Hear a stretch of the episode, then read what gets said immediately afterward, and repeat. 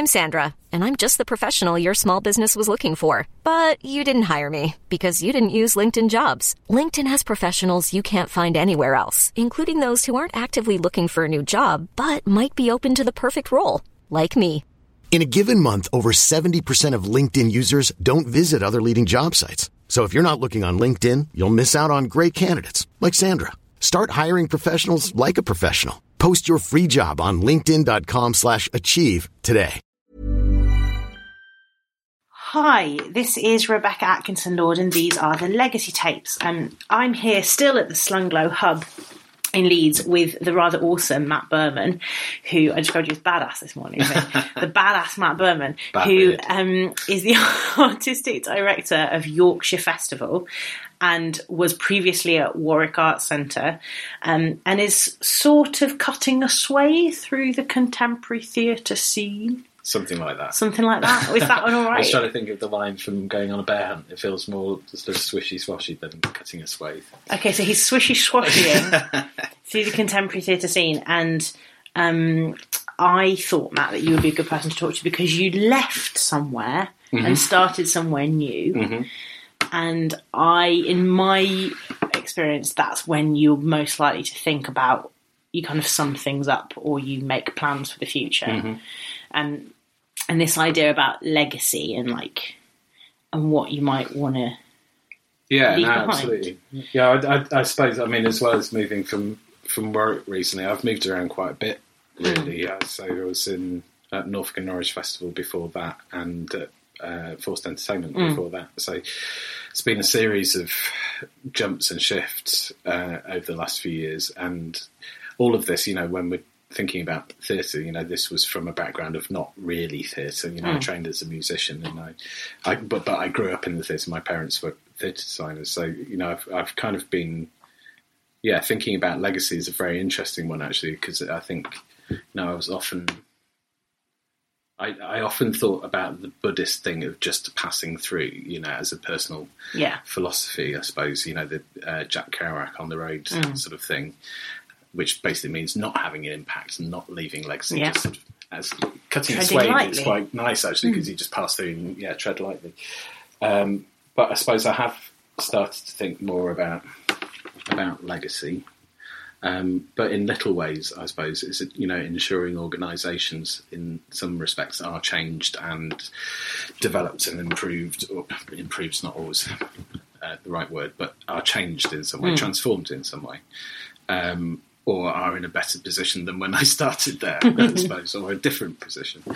Um, uh, I, I suppose I haven't, you know, it's interesting. Starting at, at the Yorkshire Festival has been a very different start to other starts at organisations because, you know, coming into somewhere like Norfolk and Norwich Festival, which had been going for something like 230 years, or Forced Entertainment, who had been going for 20 years, a bit yeah uh, and Warwick Arts Centre had been going for nearly 50 yeah nearly 50 years. 40 years. 40 years. Um, and then Yorkshire Festival which is only in its second edition. So it's sort of like I'm jump, jumping from three organisations that have had, have already, got a legacy Hmm. as opposed to looking at how you establish a legacy from from day one or you establish Yeah. the potential for, legacy. from day one So what did you when you when you arrived? What what what did you want? What were you thinking? This is what I want it to become. Well, I, I, I inherited a, a, a really strong terms of reference from our, our steering group, which was to establish Yorkshire Festival as a significant national and international um, multi art film festival uh, uh, presented on a biennial basis. So the last one was in 2014, and it was this mammoth 100 day cultural program leading up to the Grand Depart Tour de France in Yorkshire, and then uh, developing that as a sort of a standalone event, so not directly. We don't have to make everything bike themed now, which would have been traumatic if we had to do that for any length of time. Uh, not, I've got nothing against bikes; they're great. Um, Because I can think of at least three pieces that people are making right now about bikes. Know, well, it would, it's relatively easy actually if you you know think about things that people like Blast Theory who made Rider Spoke and things like that. You know, there are plenty of things. But anyway, uh, I, it would have been quite a tight frame to operate in. yes. Um, and you know, starting work or returning back to Leeds because I, I grew up here, starting starting work in Leeds again and relearning the city and starting at a time when the the thinking about 2023 um, Leeds going for uh, European Capital of Culture in 2023 have really started to gain momentum, and there's a really interesting group of people um, thinking about those plans. So, first time I've actually started an organisation and thought, okay, well, there's kind of a 10 year plan in, in the back of my mind Yeah. about how um, Yorkshire Festival can really support and contribute to that that process towards that. Um, uh, securing that that accolade or, Yeah. or poison chalice, whichever way you look at it.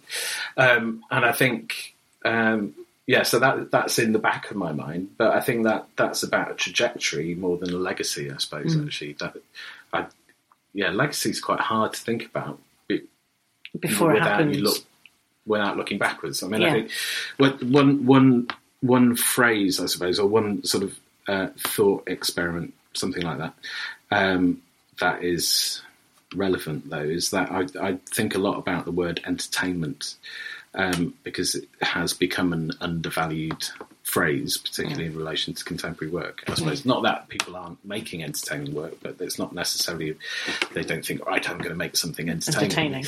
um, and I, I look at the word in a slightly different way. Obviously, entertainment, the derivation of the word is from the Latin, I think, uh, to hold within, which you know, on in the simplest terms, was about something that happened indoors. You know, it was a thing indoors. Um, but I've sort of um, extended that to mean something that people hold within them. So it's the act of entertainment is communicating something in some way that the audience or the viewer connects and mm. takes something from that experience and carries that with them wherever mm-hmm. they go. And that is again about, you know, transformation and, and the transformative power of things. Mm. Um, and I think that's that's legacy. You know, I, I do want to communicate or produce or deliver or create experiences or collaborate with artists to create experiences that that change the world. You know, well, don't start small. You know, think big. Um, Yeah, tell me, t- tell me about, tell me what you want to change about the world. Oh God, what don't I want to change about the world? Uh, I mean, I think that's that's a political. It's a political act. Art is a political act, or it, it has the power to be a political act at the moment. I think there's there's so much that needs addressing in terms of equality and equity and social justice and um, our ability to communicate between cultures, between uh, communities, between countries. Um, that can be achieved through through the arts, you know, through through any artistic act. Um, and yeah, again, coming from from Warwick, uh, where Warwick Arts Centre is in, in the centre of the campus of the University of Warwick. If you don't know that, um, surrounded by these great um, thinkers and people generating ideas that no doubt will have have significant impacts on on our future lives. You know, whether it's sociological or economic or uh, medical or uh, physical, but I mean in terms of physics, ast- astrophysical, um, and our under- the understanding of who we are and our position in the universe and all of that. But um, I've, I've been thinking for a long time that it's in the coming together of artists and academics that actually we have the most potential to change the world because you have the great idea that's going to influence our future existence. You have the means of communicating that idea, um, but it's it's not simply about um, you know I know I know the fad uh, for for people to go. I'm not sure what I'm going to make next. I'll go and talk to an academic and find a really great academic idea, and then I'll make an idea, a show about that. Yeah. Um, and it's not about the the opposite, which is when you get an academic department going. Um, I, I want to make. Uh, I want to communicate my research about mortality and dying. I'll get a puppet company, or or you get a, a, a choreographer who says, "I want to make a piece about the mind. Find me a neuroscientist." And I think those those can create really interesting work. I, you know, I'm not denigrating that in any way, but I think um, It's just more complex than that. it's more complex, and also I think it's about, and you know, this is not something that we achieved at Warwick necessarily, but it's about artists and academics, or an artist and an academic coming together, finding a shared area of concern, and then travelling together in the research and expression of that research. And I think that's because I'm most interested in artists who are compelled to tell a story. You're compelled in some way to express something that could not be expressed in any means other than through their practice. Yeah. Um, and it's that compulsion that I find most exciting. You know, that's where the passion lies. That's where you have the most potential for that meeting of art and audience and the hmm. spark and the heat and the dynamic And the thing that is more than the sum of its parts. you know. Exactly. Yeah. I know, you know, thinking about like, it feels quite grandiose thinking about that. I I'm going to keep coming does. back to this. Go on, like challenge the by all means reject the premise of the question. I think if, for me, it's much lighter than that. You know, I I see my work as a programmer, a producer, a curator, you know, a commissioner, whatever. Um, it's about stewardship. I think to a large degree, it's about ensuring that I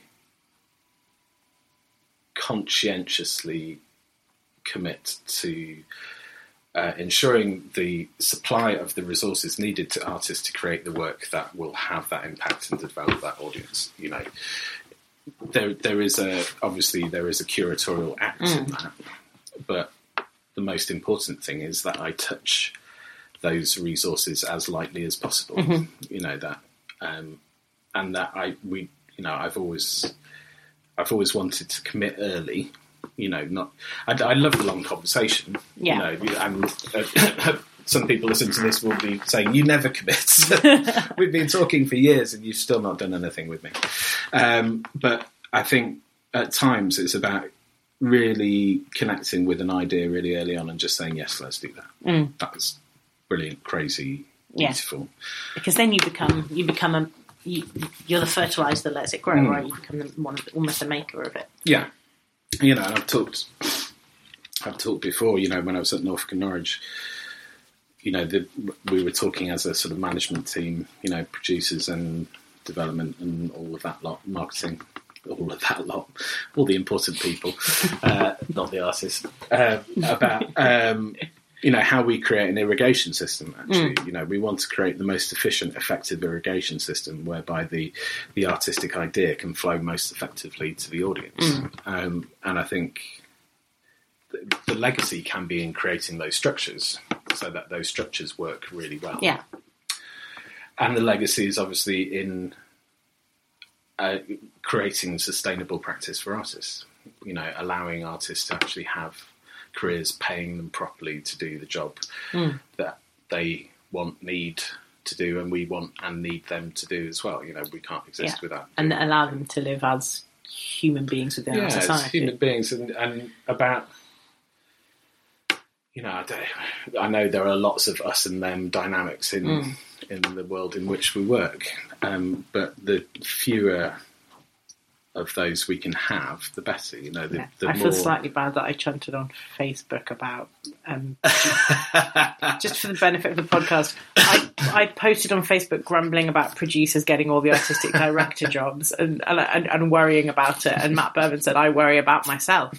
Um, so that's the elephant in the room there. it's not an elephant. I mean, I I, I totally uh, agree with um, with the, the the idea that you're expressing that um, too often uh, artistic organisations, theatres, art centres are becoming led by um, an executive rather than an artistic lead. and probably just I think it's also about it's about the politics of it. It's something that Alan was saying um, in the other podcast that I did at the Slung Low Hub um, uh, about um, you know e- it's the economic factors that are the driving force, and that this place exists to make money rather than to make art. Yeah, I and think that's that's, what I worry about. Yeah, no, I think that well, and you can see that all over the country. You know, I, I had I had that challenge when I started here uh, in Yorkshire.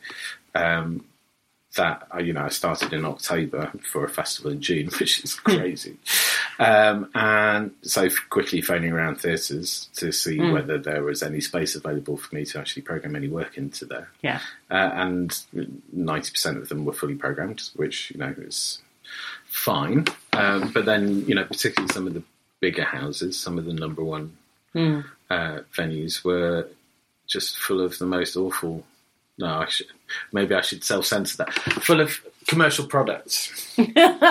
You were going to say awful dross, weren't Yes, you? I was going to say. uh, but that, that's a value judgment which I should maybe not apply in this situation. But um, you know, full of commercial products. Yeah. um, which is very successful, and obviously probably ninety percent of audiences in those venues are going once a year, and they're very happy to go and see that work. And you know, I'm not in any way, um, yeah, downplaying or undervaluing the the the undervaluing the value of those experiences for those people in those situations. It's very frustrating if you're a programmer looking for a nice big theatre to put uh, some nice international work into that you've got back to back musicals Yeah. to um, contest with, with not a Rizla between them.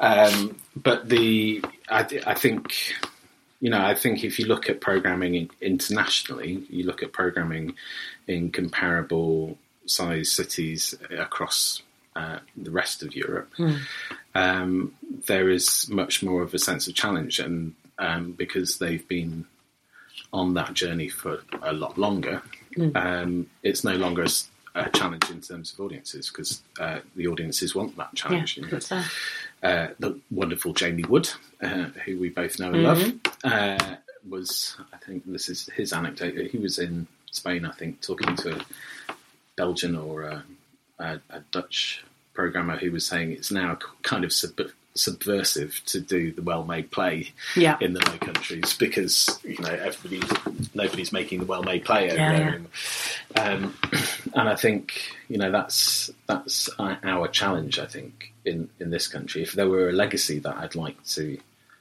um, secure, it's that we kind of break the cycle of risk aversion, um, where you know we have programmers who perceive audiences to be risk averse, so therefore program risk averse work, which encourages artists to create more risk averse work, which only uh, uh, develops a risk averse audience, and we're just spiraling Yeah. down and down and down.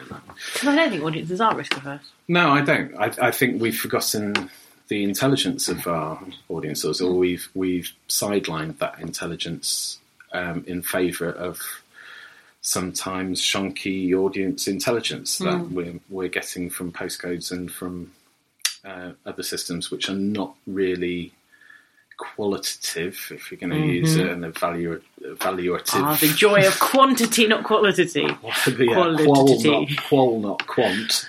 Uh, oh God, I hate those phrases. Um, but you know, sometimes the, the data you get from them, sometimes the information, the intelligence you get from those um, those things are are really useful. But sometimes they can contribute to um, people people making decisions which aren't based on on risk, on challenge, on intelligence, on um, an artistic passion. You know, I think Yeah. the thing that is most obvious to an audience is when something is being programmed without any Care. commitment or care, yeah, or you know, and or a program actually thinking, I really fucking love this piece of work. I'm going to program it whether anybody likes it or not, Mm. Yeah. in a way. Yeah. And sometimes it's that. You know, it can be slightly dictatorial, egotistic. Um, But why the fuck not, I say. yeah, exactly.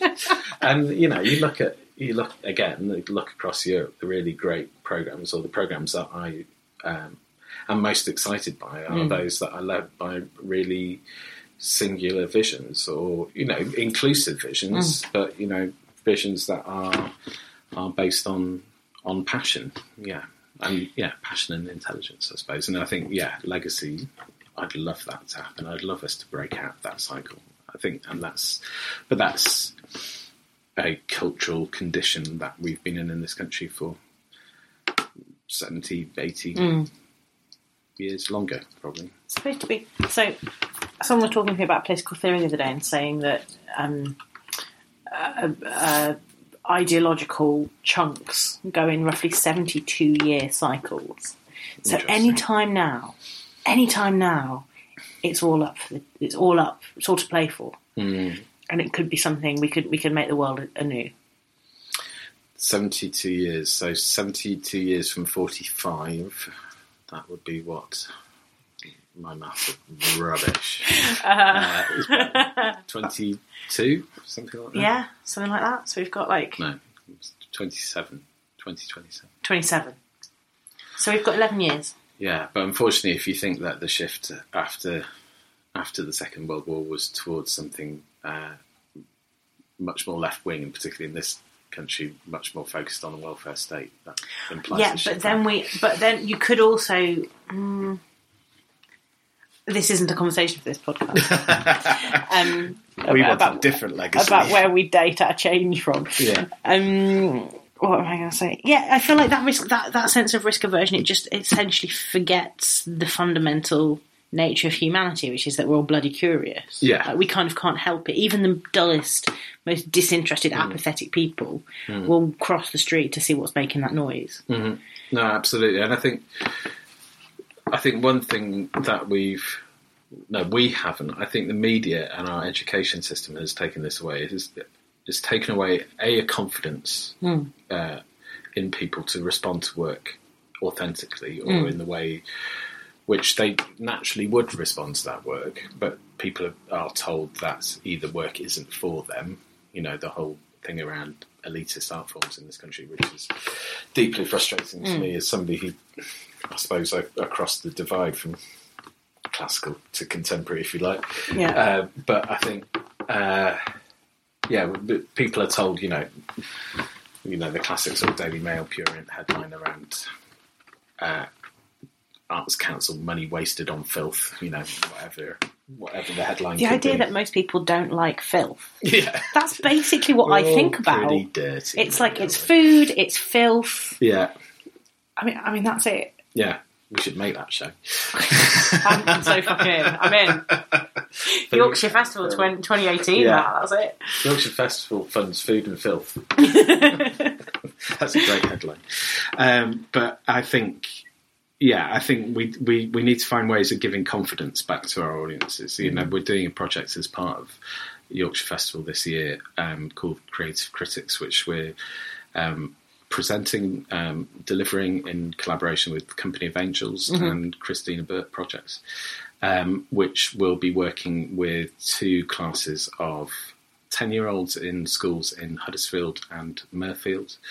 Um, and taking, well, they, they have three workshops before the festival, which are on, you know, critical um, theoretical concepts like what is art, how do you view art, how do we use art, uh, that sort of thing. Uh, and then they'll see three shows during the festival to which they'll write, uh, um, develop critical responses, write critical responses, which will then publish and publish with, with the Yorkshire Post. Um, but they're, they're not the shows that you would necessarily take a group of 10 year olds to. They're, they're selected by the 10 year olds and their teachers, so we're not foisting them on them. We're not Yeah. saying, you must go and see this. Um, but they're going to go and see Melanie Wilson's opera for an unknown woman. They'll see Selina Thompson's Salt. Uh, they're going to go and see uh, a new visual arts piece by Imran Qureshi. Um, what else are they seeing? Uh, they're going to the Nile Project, which is a big collaboration between musicians from, from the Nile Delta and then they'll write about those experiences. And I'd, I'd actually love to do that with you know groups of people across the whole of the county, intergenerational groups, groups from uh, you know all sorts of demographics. Because I think actually that experience is not one that's been given to people over the last 20, 30 Yeah. years as cultural education in this country has been gradually eroded or stripped to uh, stripped to the bone, definitely.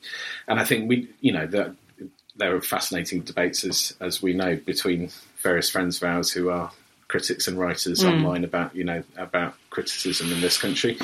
Uh, and I think you know there are some brilliant new developments in that, and clearly online and, and blogging and and other forms of me- media than the mainstream press Real is really there. really um, broadening that. And I think if we can encourage more people to see more work and just say what they think about it, because I think that's the thing that you know in this country, yes, with our if you like core audiences, they will stick around afterwards and they'll go to the Q and A and they'll uh, sit around in the bar and talk about it after the show. But I think too often because theatre is your good night out, Yeah. to use an Arts Council demographic, Yeah. big night out. Um, it dinner and a show? dinner and a show. That's the one. People- Urban Arts peop- Eclectic, culture cultures, and your dinner and a show. traditional culture vulture. Yeah. Um, those are the old categories, though, aren't they? Anyway, I think the Shit, I'm out of date. Yeah, I'm out of date. Um, but I think, uh, yeah, it's it's about something that's you know the is not deeply thought provoking for those people, or even if it is, they don't want to think about it too much. They might say, "Oh, that was nice." Right. So, so look, because that isn't just about how we think about art. That's about how we think about our place in the world and the world. Yeah, This idea that thinking isn't something one does for pleasure, or having, hmm. or, or or that difficult things are unpleasant, like Yeah. com- complexity is unpleasant. Hmm. Like I feel like that's something that's embedded in every aspect mm-hmm. of everything mm-hmm. that we do. So that's in our education system, it's in our economic system, it's in how we're, it's in everything. I'm just sharing that, that problem with you. That's a I mean, statement, not a there isn't a point, really. no, I think that's, Um, that's true. I think um, if we could engender that desire to embrace uncertainty um, far more, you know, there's you know something that I love saying to people. You know, just I don't know what it means still, really, but but you know, you, you want people. Uh, Chris Thorpe has a line. I can't remember from which piece. Um, you know the the the certainty of the fascist. You know, you, you want you want the opposite. You want the sort of fluidity, the the mutability, the the sense of conversation, of dialogue Yeah. that comes from uncertainty. Actually, that Yeah.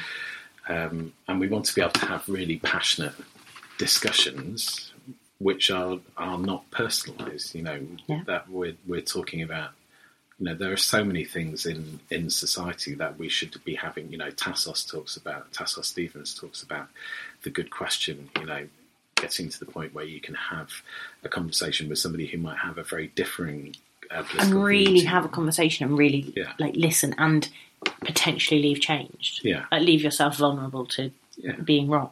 Yeah, and I, I think again, theatre allows that possibility. You know, I, although do we explore that as often as as we could? And you know, again, Chris Chris Thorpe's confirmation gave access to um, thinking that was very different to how the left liberal might, yeah, view the world. Obviously, um, but how often do we actually hear those viewpoints on stage? Actually, very, I think, very rarely. Very, uh, And if we don't, if we don't think about them and we don't allow ourselves those conversations, I think, or that that even the thought experiment, actually, then then when we encounter those things in real the real world, we don't we aren't necessarily equipped to to discuss them or to debate those things potentially. I don't know, um, but I think There's a. yeah, I've just been. I've, I've just listened to um, a This American Life podcast actually, um, called "For Your Reconsideration." Reconsideration, should you wish to source it, um, and it's and, wha- and one of the stories in it is talking about a piece of research that they reported on a year ago about how. Um, uh, essentially, if you send canvassers, political canvassers, out doorstepping, um, to have a genuine conversation with people around issues, and they're and they're using, you know, red flag issues like abortion and trans identity, in, you know, in, in the American Midwest. Um, that if that if you can get, if you can have a genuine conversation and give the person you're talking to space to think through the issues. Mm-hmm. In the course of 20 minutes, you can change someone's mind and how they will vote politically, mm-hmm. and that change will stay. I mean, they've only measured six months into the future now, but that that, that change appears to endure. Mm-hmm. And it was originally it's a, it's a study originally published in Science magazine that was discredited because someone had messed with the data hmm. that they then redid and it proved to be even truer. so thank God.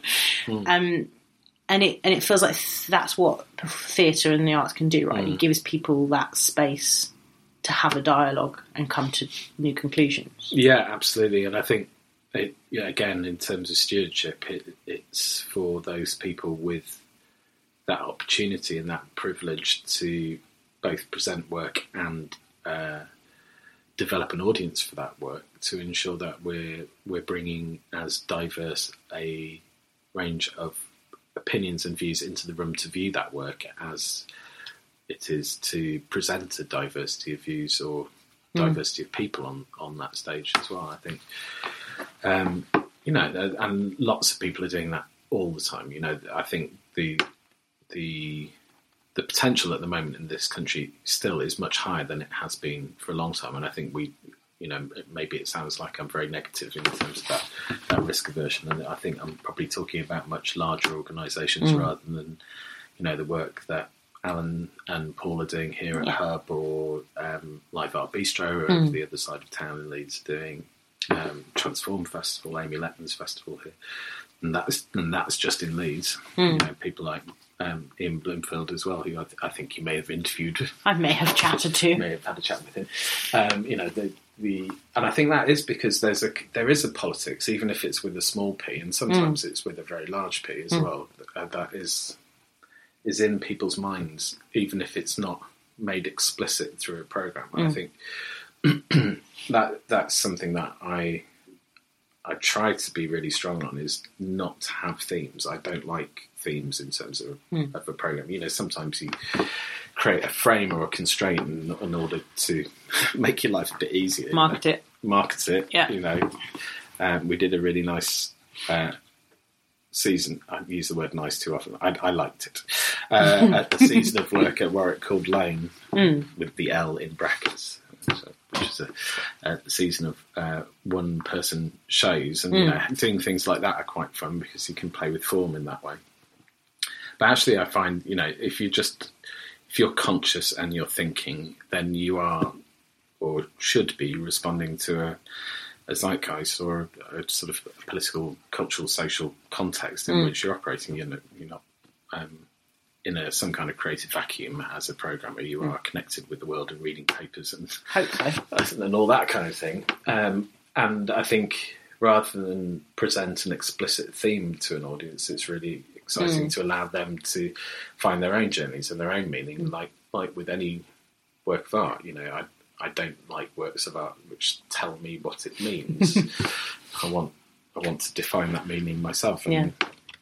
It's most exciting when you've got hundred people in a room and there are hundred different meanings for the mm. thing they've just experienced. And also with a like with a single curator or even more than one, hmm. like there, there will be that unconscious theme, you hmm. know, because that's it's it's what's in this person's because because all of this stuff comes through the filter of this person's brain, Yeah. whatever their concerns and stresses and worries and mm-hmm. fetishes are, they're mm-hmm. going to make their way into the stuff. Yeah, yeah, and I, you know, again, I, I hope, I hope that there's, bec- yeah, because there are, there is there is a much stronger sense of collaboration across the country at the moment. I think, I, I feel that you know there are so many really exciting conversations happening between various people, producers, programmers, artists, um, that there is a connectedness that perhaps hasn't always been um, the case. Yes.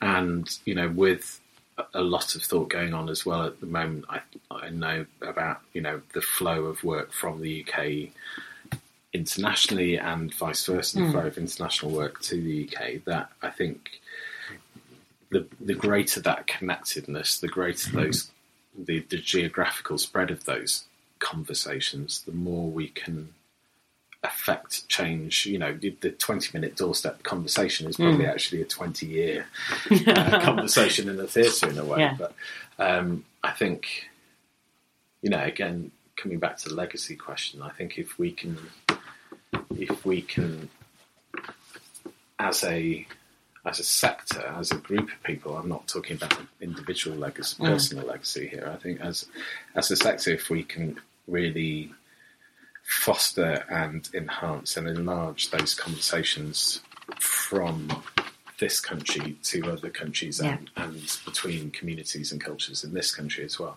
where there are, you know, psychogeographical boundaries as wide as the channel. Mm-hmm. Uh, that you know through through those conversations and through continuing to develop audiences and continuing to look at where there are barriers and reducing those barriers and where we need to take steps towards people to um, gain their trust to do that where actually sometimes taking a step back and allowing them to come to us Yeah. is also I think uh, there's a quality in that as well.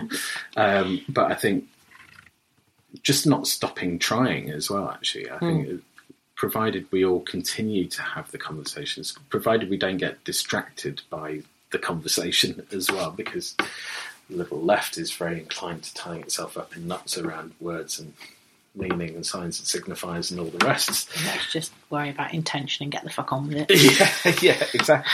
But I, I, again, coming back to it, I think provided we're ensuring the resources are available to artists, so and that's time, space, money, um, people where they need people, not people where they don't need people. You know, in terms of some organisations foisting outside eyes on projects or whatever. Yeah. um, that I think we, yeah, we have the best chance of achieving that. You know, it is about, um, yeah, giving agency to to artists where they feel they haven't had agency, and giving agency to audiences as well. I mean, I think that's a, uh, you know that's a very interesting conversation. You know, Yeah, talk to me about that. um, could you explore? The, uh, yeah, I, I think How, how do you how do we in this because how many things are constructed Hmm. right now there isn't a lot of structure there aren't a lot of structures that facilitate giving an audience agency Hmm. they are to sit there quietly and be perf- uh, Hmm. performed at yeah. what what what would that look like what would that look like? Um, I I don't know. And in terms of uncertainty, embracing uncertainty, um, I'm often I I being a Libra, I swing both ways on the question of of that agency. Um, making you know- none of the jokes making none of the jokes. Um, I I always loved Amit uh, Lahav from Gecko's comment about uh, the audience being the last performer in, in any of his pieces, and obviously the the way Gecko and and and, and Amit make work, it, that development continues often through at least one touring uh, period before. well, I don't know whether an- anything is ever completely fixed with Gecko, but um, I, I love that idea of the agency that the audience has in completing a piece of work, even with an end on audience in the dark piece. Um, I love immersive and participatory work. You know, I, I, I think, um, yeah, I've really appreciated Coney's work over the years, and you know, even small, yeah, relatively small sort of participatory moments again in, in something like confirmation I think can be can be really strong. Um, and you know and the sort of the, the participatory work that Alan does here with with Slung Low and the large scale work they've done I, I find fascinating and you know a brilliant development of the form and structure. Um, I I also don't think there's anything wrong with the audience sitting in the dark and, and watching a piece of work as long as they're acknowledged in the space. I think I think that that acknowledgement by the the artist of the audience is really important. yeah Uh, reciprocity yeah, and and I yeah I do still struggle with plays where people will stand on stage and point out into the audience and say, "Look at the mountains." And go, "It's not- It's Yeah. not. It's not mountains. It's the audience. um, but that's my lack of ability to suspend my disbelief. I think in lots of uh, ways. But I I think. Um, it's also about just how we have those conversations, and I think again that's about confidence because I, you know, it was an offer that I often made to to students at Warwick, and I've always, whenever I've met audiences or you know, talk with audiences, I've always said, "Come and tell us what you think of the work." You know, challenge us. Yeah. Uh, I've said directly to groups of students, "I want you to be our most challenging friends and audiences." But I think I don't know whether that always works. I think sometimes if I said, "Don't whatever you do, talk to me," it, they would be more likely to talk to me. If you give people that license, they go, well, it's fine. Yeah. Yeah. It's about entitlement sometimes, I think. If you take that entitlement away, they're much more likely to want it. Um, I don't know what I mean by that. It would kind of gives it like the forbidden is is always more valuable, Yeah, right? Well, I, I think you know the again to come back to the, the the elitist thing, and if we can, yeah, if I had had a legacy, I'd love it to be that people didn't see forms like opera and ballet as elitist anymore, Mm. because you know obviously ticket prices are ridiculously high in some places, and you know they're often very cheap tickets. And But also a lot of you know because I because I work a fair bit in opera. Well, I haven't for a while, but I used to. And there is a subsection of the opera audience that doesn't want everybody to come to the opera no, because they want you know they want to put their frock on yeah, and they want to feel a bit posh. Yeah, I mean, and and that's that's fine as well. Is that fine? No, I think uh, I have a big problem with audiences who exclude new attenders because, like you know, I've seen that with with Because those a lot of theatre audiences do that. A lot of, and, and classical music audiences and and all the rest. You know, the turning around and shushing of people who might not understand the That you don't clap The- between moving. yeah, the etiquette of whatever etiquette. Um, but I think you know where you know in, in Eastern Europe, for instance, where it, within a couple of generations people have fought revolutions to to gain access to that culture, you do have a much higher uh, participation or a high, higher. A larger number of younger audiences going to see that art form and not seeing it as uh, exclusive or uh, elitist. And I think that's because they had to fight for that entitlement, whereas that entitlement, in a way, has always been there, even if audiences can sometimes, yeah, audiences can sometimes turn their nose up at new attenders, and those buildings aren't necessarily the most welcoming of buildings, and et cetera, et cetera. But But also, there's something about the, the kind of the wider macro attitude to to class identity. Mm-hmm. Everything right now, everything for me is about class identity. Because mm-hmm. thinking about you know, my dad's from um, Hull site near Burnley, mm-hmm. and w- my aunt, his sister was was an opera singer in the village, in like the village Yeah. amateur opera company that was better than most of the shit I see. You Yeah. know now, and and there, there was a real culture of of of artistic endeavor across the entire spectrum of this broadly incredibly poor, very working class hmm. place. And now those people's equivalents hmm. would not have access to that. No, I don't think they would, and I I think that's partly due to the ways in which people consume culture now. You hmm. know that. I mean, how how long ago would that be in the sixties, 40s, 50s. Yeah, so people weren't regularly sitting down to watch four hours of television Yeah. of an evening, and they I mean, were Game of Thrones. Who can? Why, why would you watch opera when there's Game of Thrones? well, Game of Thrones might not couldn't have existed without Well, the, no, I know. the ring cycle, maybe. Uh, that's a big statement.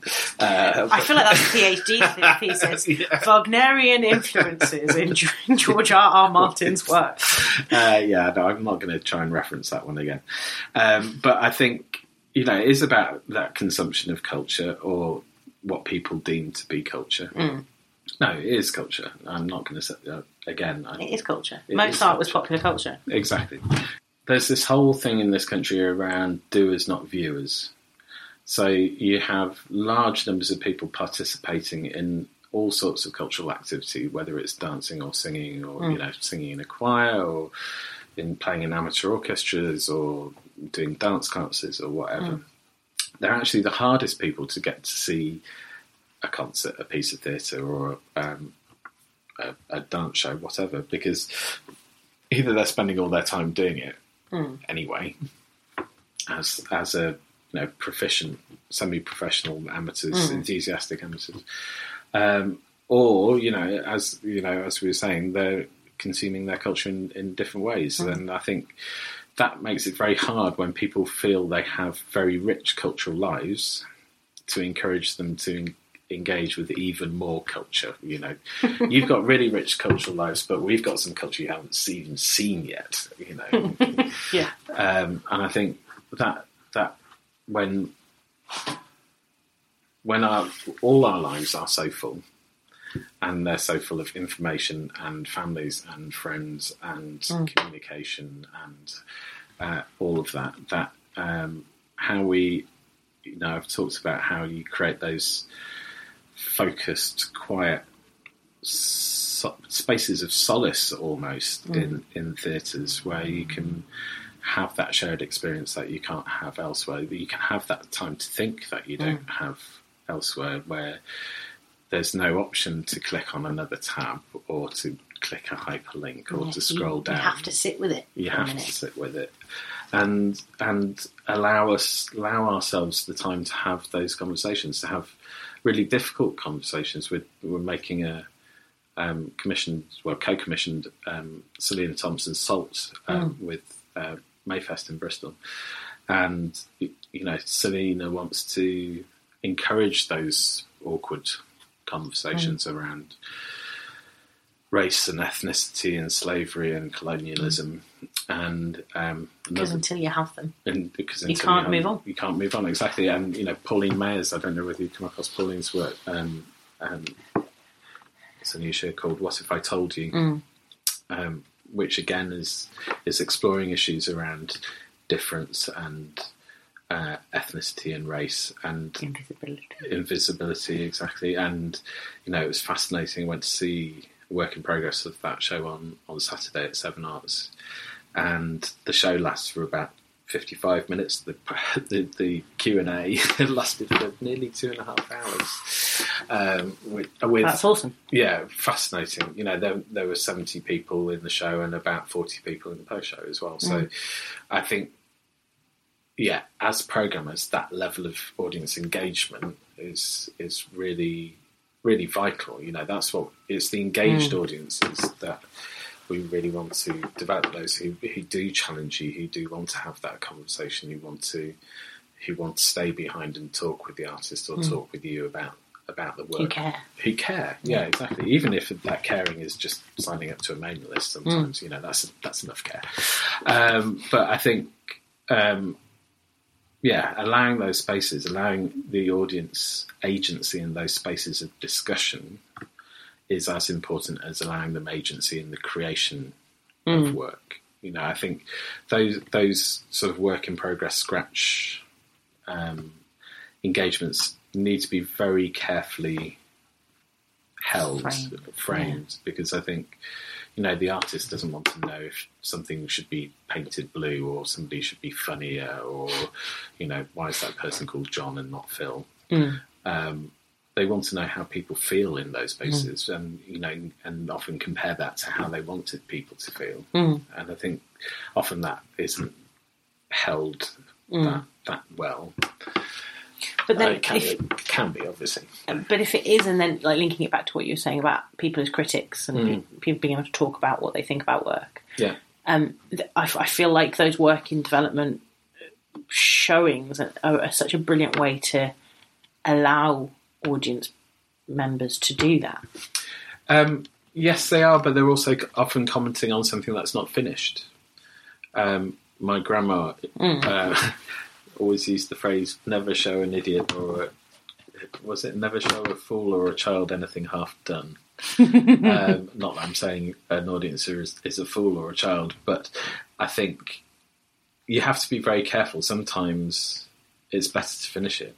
You know, it's better to make the complete shiny finish finished piece of work, and then people are responding to something which has had everything put into it that you want to put into it. Mm.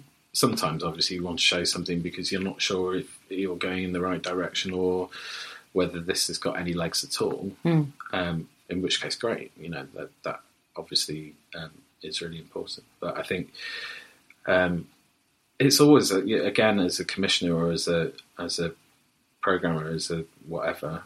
Um, it's ensuring that you're creating the right opportunities for the artist who's making that particular work at that particular time. If they want to do work in progress, great. If you've got an audience who wants to engage with that, great. But if the artist doesn't want to do work in progress, so you know, there's plenty of people who really reject the idea of scratch Yeah. and um, and there is this. You know, I, I really like Ian's program with Bradford because he only does works in progress. Yeah. I think that's a very strong political, um, political act, and you know it makes absolute sense Mm. in that context. If you're somewhere where you know at Warwick, we would often do a work in progress and then they have the Mm. complete piece of work. I'm not sure whether that does develop audiences because some people come to the work in progress and go, "Well, I've seen it," Seen it. or they come back and go, "Well, it's It's the same. it's the same, or it's, it's a, a lot better." Thank God. Thank God. The first version was awful. Um, so, yeah, whether they're an audience development tool, I don't know. I mean, I think that it's an interesting one about developing people as critics because I think you would have to really reduce the number of people in, who are experiencing a work of progress, work in progress, to allow them that opportunity because it then becomes much more like Maddy mm-hmm. Costa being in the room with Chris Goode, for instance. Yeah. Because then, I mean, I know she she performs a very different function. It's not Yeah. just about criticism, but, But there comes a point where you're you're no longer accessing it as a as a as an audience. You're accessing it as a as a as a creator or participant, yeah, exactly. which is different. And I think, yeah, audience agency is, is really important when when an artist wants or needs it. It's not something that we can we can foist on people. You know, some people will, will always want that, um, and it's part of their practice and their process. And for some people, they they don't even really want to talk to the audience afterwards. But Yeah. but actually, the experience at the moment of connection can be as as powerful or as has has the quality that we would want from that experience. Um, in in either case, actually, I think we we we all do this. Actually, we say, you know, this is the way it should be now. You know, let's tear down the buildings. Let's not build any more theatres. Let's only do it outdoors. Let's uh, Let's kill all the gatekeepers. all Let's burn down the palaces. No more producers as artistic directors. Yes, I'm a producer. I'm also a producer. Take all the money away from opera and distribute it more evenly. Blah blah blah. Yeah. Um, what, you know, then there there is an argument for all of those things, but I think we have to recognise the strength of the ecology, and actually the ecology needs large and small, and indoor and outdoor, and participatory, and whatever the opposite of and diversity And in its real sense. in its real sense, yeah, and that's art form and practice and everything, as as well as all the other uh, definitions of diversity. And I think, uh, yeah, if we can recognise the strength of that ecosystem, that you know, there was I I don't know whether you read it, the Warwick Commission, uh, Warwick Commission on the future of cultural value, um, which had some really interesting work in there on ecosystem. And I think we have to recognise that obviously you know, I hate the term grassroots for some reason. I don't know why I don't like the term grassroots, but you know, work of different scale, working in communities, working in very different ways to the ways that buildings can, or you know, even if they should work in that way, they often aren't equipped to work in that way. Um, but we all need each other. Actually, I think it's you know important for Leeds that there is an opera house. So, right. I'm, I'm, I'm just going to ask this question, but then I'm going to go. I'm going to wrangle us back to the actual point of the discussion, which Yeah. we have strayed away from. But you, you just said we all need each other, Mm-hmm. and yeah, we do, right? But just more and more, I find myself thinking, and I'm just I'm just going to be on my hobby horse for a minute. Yeah. Like, I feel like we all need each other, but the people that we actually need the most are the people that make the fucking art Yes. and the people that are most exploited in the current system are the people that make the fucking art, and they're Yeah. the people that are in, insecure, underpaid. You know, they have the worst wages, they're the, the worst job security, the least agency. Like, that's fucked up, right? Yeah, no, I I absolutely agree. I think um, the systems with which I'll say we, you know, from the position that I, I'm Yeah. in, we have allowed to develop. We, Um, the ecology. We well, the ecology, but also those people in in salaried uh, yeah. salaried positions actually have allowed to develop in terms of the the economy around the payment of artists, Mm. and that that that isn't because I think ninety percent of the time that isn't because we we undervalue artists or because we think they shouldn't be paid more, but that we haven't fought a a system around the subsidi- subsidization, the subsidy, hmm. the the the, The, funding, the funding, funding, yeah. the money shit. uh, the funding of of the the arts in in this hmm. country. We haven't fought in the ways that we should have done for uh, increased investment in the arts. You know, we had what we you know you've, if you've been around long enough, what we referred to as the golden years under Blair, which was only. Um, Getting back to sort of zero point after years and years of Yeah. chronic underfunding, uh, and then we've allowed it to be stripped back again over the last um, however many god awful years it's been under um, Cameron. Six years. Six years. Um, only six years. Four more to go. Or we could stage a bloody revolution tomorrow. stage a revolution. I've got a pitchfork. Um, I've got a whole idea about that, but maybe not for a podcast. Maybe for a different podcast. Okay. uh, one that was anonymous. Um, but the yeah, I think we we haven't fought for the funding which would allow us to pay people better, and we've allowed some organisations have become. Um, I was yeah, bloated is a very loaded word Yeah. but I think they they are over resourced both in hmm. terms of Inefficient. operations. Uh, They're inefficient. That's a good a good way of putting it. And I, I think you know there are obviously examples where people are paid you know massive mm-hmm. inflated salaries, but I think they're actually pretty few and far between, and they're in hmm. organisations which are making a huge amount of money. Hmm. They're generally not the organisations who are paying artists badly. I mean, if you think of the Opera House, for example, Oh no, I love working there. I love working there. I get paid so well. no, exactly. Uh, and you know, all the musicians get paid well, all the singers, all the Yeah. technicians get paid really Yeah. well. Um, but the, I think so. There is there is that. I think I don't know whether it's any ever been any different. Hmm. I mean, that's one thing to say. I mean, I think. Um, people, Well, right, people who are I mean, it- artists have always struggled. Yeah, but it's it's basic Marxism, right? Like the, there was a point when the means of production was in the hand, like the, mm. who who that means of production, who who that was in the hands of. Mm-hmm. Once upon a time, you made the thing, you flogged the thing, mm-hmm. in mm-hmm. really simplistic terms, and now you don't. You make the thing. You you go to someone and you ask them if you can possibly exhibit the thing in their shop window. Mm-hmm. I, I, I just need to stop because I hate myself for using this economic model to talk about art. But you get my point, right? Yeah. And there are all these middle people. There are people skimming off the top. Yeah, the people going off the top. They're always um, Richard from ah, is it Farnham? The germs that grow on funding. You know, there are so many of those. Mm. Yeah, I mean, I think I think that's true. I, I, You know, I may have been one for a while. Yeah, I mean, I, I,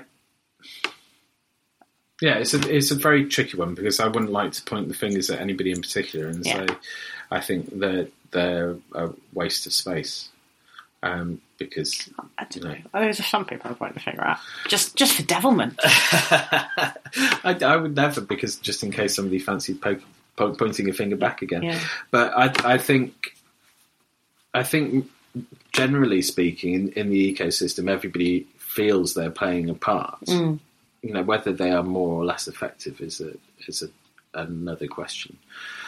But the crucial thing to change is that we are not paying artists properly, Mm. and I think there are plenty of organisations where they're only offering box office splits and putting all the risk with the artist when they could quite easily be paying some form of guarantee. Um, and I think people, I, I know artists have started doing this. I think uh, if artists said no more often when they're offered a shitty deal, um, then venues would soon wake up because they wouldn't have any program left. Um, and There's but that- always there's always someone. there is always somebody who's going to undercut, but hopefully people will start to realise. Also, yes, right, yes, because I I was a programmer until last week, right? Yes, but like fuck that, no, because the people giving the money, the programmers, they're funded by the goddamn government. To, to do this shit, they are the people that should be setting the bar for what is right. yeah, and acceptable. no, you no, can't, you know, you can't mean, expect the totally disempowered, non-agency holding Yeah, I can't, Bottom I'm. Not. I'm not saying that I expect artists to change I don't know why I'm yelling at you about this. Yeah, I, why are you I'm- I don't I know. always make guarantees. You're totally on my. I was- I- we agree on this, but I'm just yelling at you. But but I think the if if venues aren't going to change, Yeah. and you know there are plenty of examples that I mean, plenty of people listening to this will know exactly who I'm thinking about. But there there are lots of people who should just be told no. You need to pay guarantees. Yeah.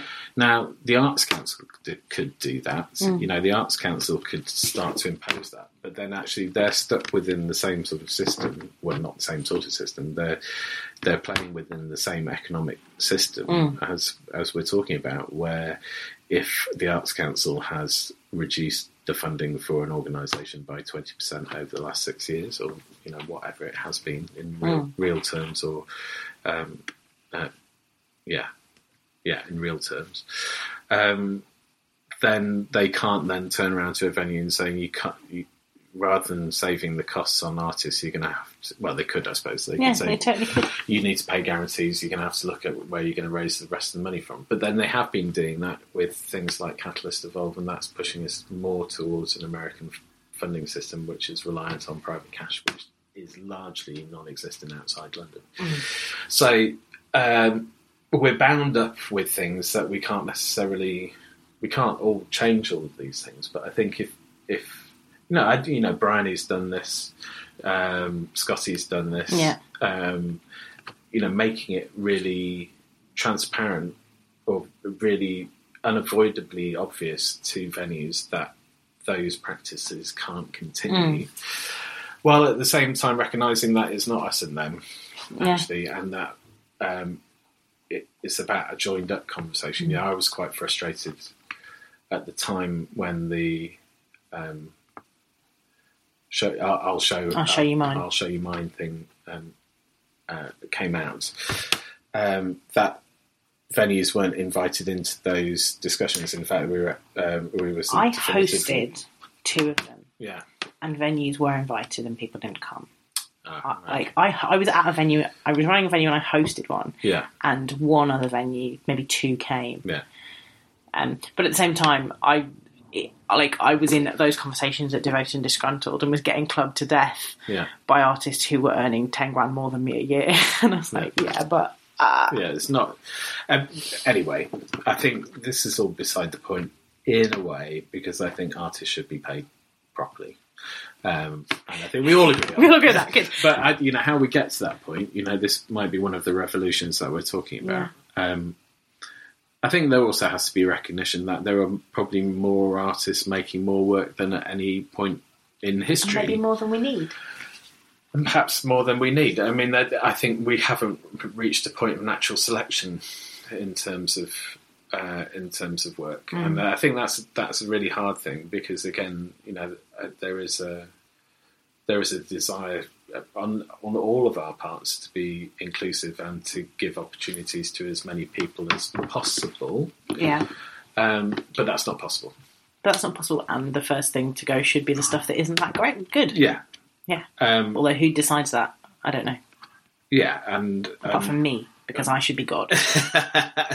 apart from a series of demigods with gogs with really good taste. yeah, exactly. Um, yeah, I mean, I think that's uh, how, how we. Uh, yeah, I think that's always going to be a, a problem, isn't it?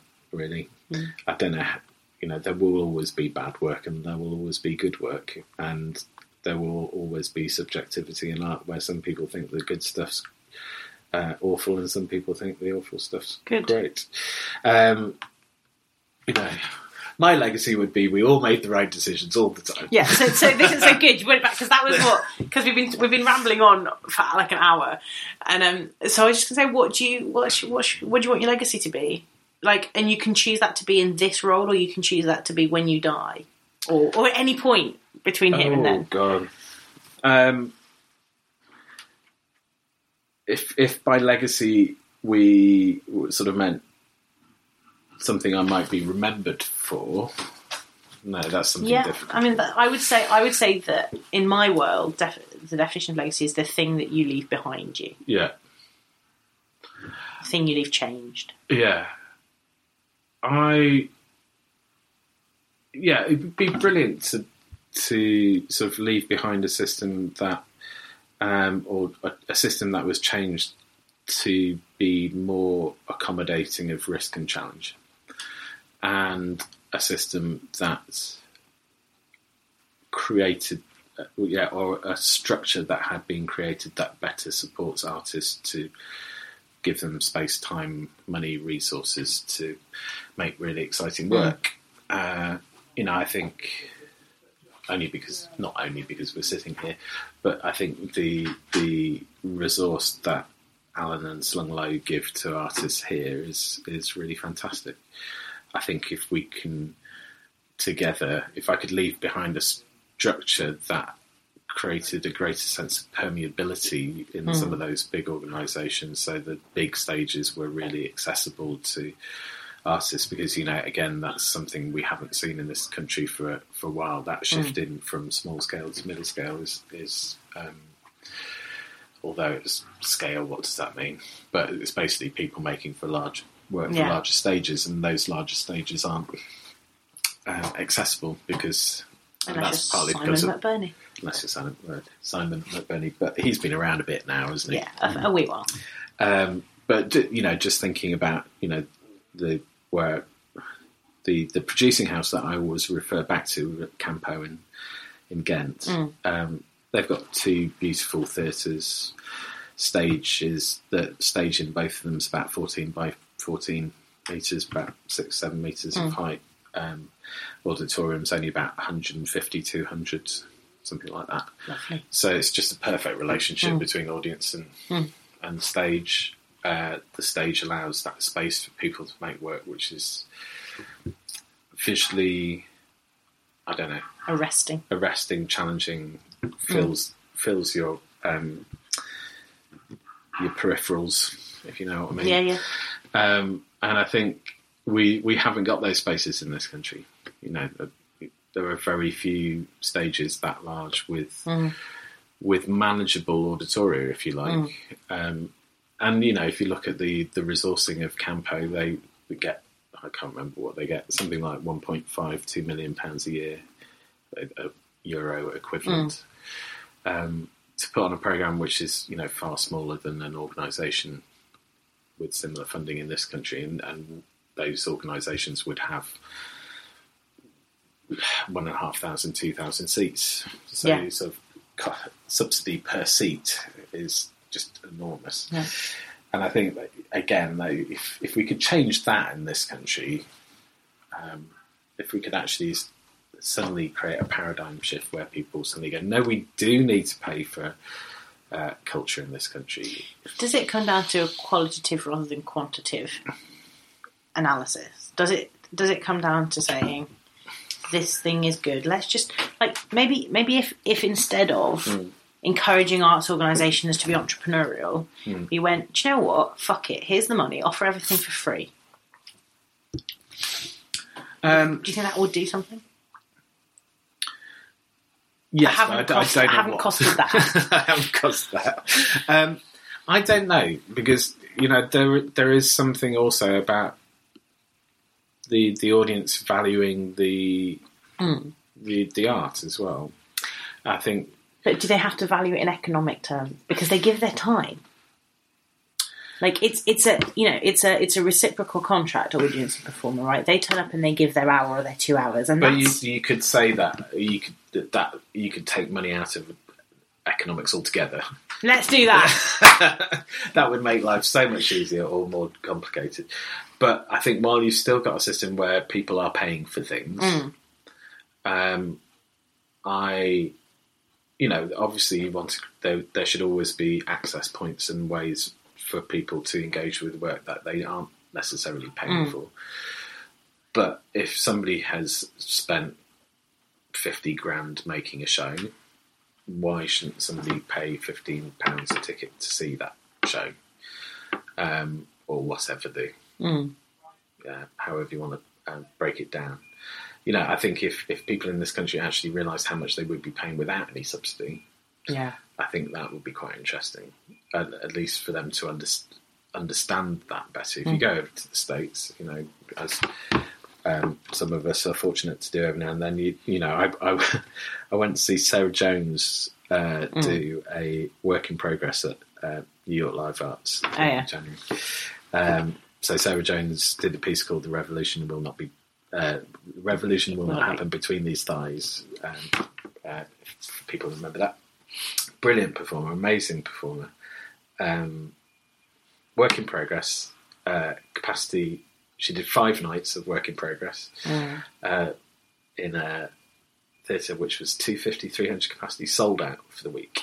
Uh, they charged $75 a ticket um, for that, and that was a one woman show. Jesus. Um, Jesus, yeah. um, and people are very happy to pay that money uh, because I think in the states they know that there is no substitute um, in that system. Yeah, but then you look at their audiences as someone who's just had three shows there in the last 12 months, like, Yeah, they're not working class audiences. They're not working class audiences, they're not in any way diverse audiences. They're really lovely, thoughtful, mm. um, committed, engaged, entitled audiences. Mm-hmm. But if you want, you know, we, we, we, we very much think about art with an instrumentalist tinge in mm-hmm. this country, and you cannot do that without subsidy. Yeah. Although that's it's a really interesting one, though, isn't it? Because you know how how much difference is there really between a uh, Frankie Boyle doing stand up and Chris Thorpe doing a one man show? Just, to, I mean, obviously Frankie Boyle's a lot funnier. Just saying that. Uh, I don't know. Chris makes me laugh. Chris makes me laugh while quaking in my boots. No, that was that was just a friendly jibe. Um, but people are very happy to pay thirty pounds a ticket to go and see Frankie Boyle, Yeah. and Frankie's uh, and his management are taking eighty percent of that, Do you think then we just and he's selling you know fifteen hundred tickets a night. Do you think we just don't guarantee enough of a good time? I, I, again, it, it's about what a good time means, and if we can create a legacy in which people um, feel they are being fed, nourished by a much wider range of experience, you know, whether that is laughing or crying or having their brains melted, um, then I think we will have really achieved something. And you know, I, I we we are yeah tying ourselves in, up in knots. I think, particularly in theatre, in ways that people don't do in contemporary art, for instance, and contemporary visual art. They just make the thing, and that that is because it's a very different economic system. You know, it's based on essentially based on patronage or on a gallery system where people make a piece and a gallerist says I can sell that for hmm. X amount of money, and then if somebody pays that much, they say, "Well, I'll stick another twenty percent on next time," and Yeah. you, you get that growth, or you get a Saatchi turning up and saying, "I'm going to buy all of this whole artist's work forever." Um, and you know, I think there is a risk in that. There is a fetishization of of the object, um, obviously in contemporary art, and I have, you know, in the past played with that idea of, you know, fetishizing the transient. How do we create uh, an experience, an experiential economy where people say that experience is never going to exist again? It's worth X amount of money, but then But that's we do it with food. we do it with food. I mean, the yeah. fat duck. Yeah, yeah, no, absolutely, and and that is you know the fat duck is a very interesting one when they've got something like what fifty covers Yeah. and they've got fifty It's, chefs. it's, it's a fringe theatre. yeah, but uh, with fifty one-to-one experiences Yeah. essentially, um, and It's the equivalent of, B, you know, do you remember BAC's One to One Fest? yeah, It's like it's like paying 120 quid for that. yeah. Which you know, why shouldn't people Yeah. do that? Well, why should? Uh, mm, look, why shouldn't people? If we if we accept that most people then won't be able to experience it, do we care about that? Well, yes, we do, but then that, we get back into we get back into the question of subsidy. You know, if we have a properly subsidised system, then we should be able to pay artists as if they they were uh, the venue were receiving a uh, ticket price of 120 pounds a person, uh, Mm. Yeah. even if we were only charging 10 pounds to the Yeah. end end user. And actually, we don't we don't say that all kinds of people should be able to go and eat at the Fat Duck, do we? So what's the difference? Well, because there's no subsidy in the system.